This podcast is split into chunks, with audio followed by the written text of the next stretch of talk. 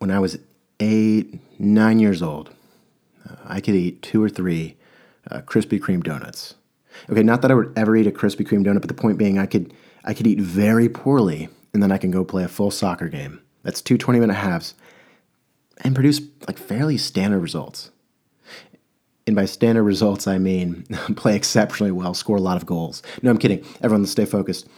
If I ate two or three donuts right now and then try to run a mile, there's only uh, one outcome. I only see one outcome, and it's me like tapping out about a quarter of the way through, double double cramp in both legs. We had superpowers when we were younger, and I believe it's called a high metabolism.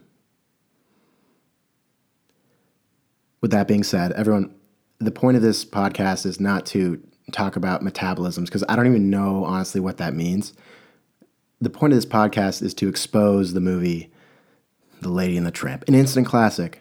But with that being said, um, there's there's a scene in particular, not the spaghetti scene, but there's a scene where um, the lady is in her house and she she she goes downstairs, and then you have the husband, the human husband, is sitting with his one leg over the other. You can't see his head. I love that, but you can't see his head, and he's sitting kind of like one leg over the other, and he's got the paper in hand. I don't think he was reading the comics. I'm going to be honest. He might have. He might have been. I don't know, but he he, he was reading the paper. Uh, and here's where it gets a little fuzzy. He was he was eating a donut and drinking coffee. He also the dog. For some reason, I remember the dog also eating a donut and lapping coffee out of like a saucer. I don't know why I remember that. Um, and I feel like when I say that, a lot of people, if they remember it, they're like, "Oh my gosh, yes, that was a cute scene. That was really cool. How the dog was drinking coffee." Um, and I see where you're going with that, but let's just run this back real quick. Um,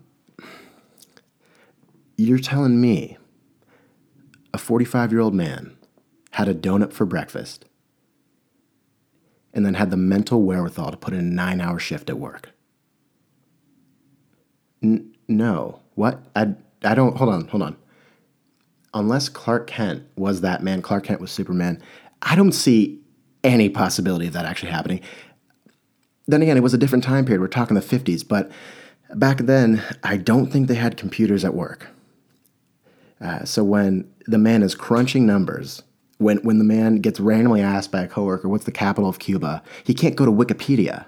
That no, no, he has to. I think it's an encyclopedia they had to have gone to, right? Like, how do you get that knowledge? And he does it off one donut. I don't know. No, that doesn't work like that.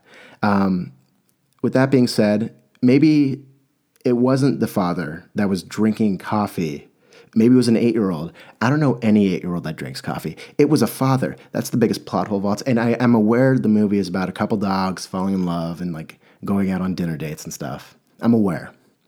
I'm aware it's about one dog who, you know, gives the gives the weird guy a chance. I'm aware.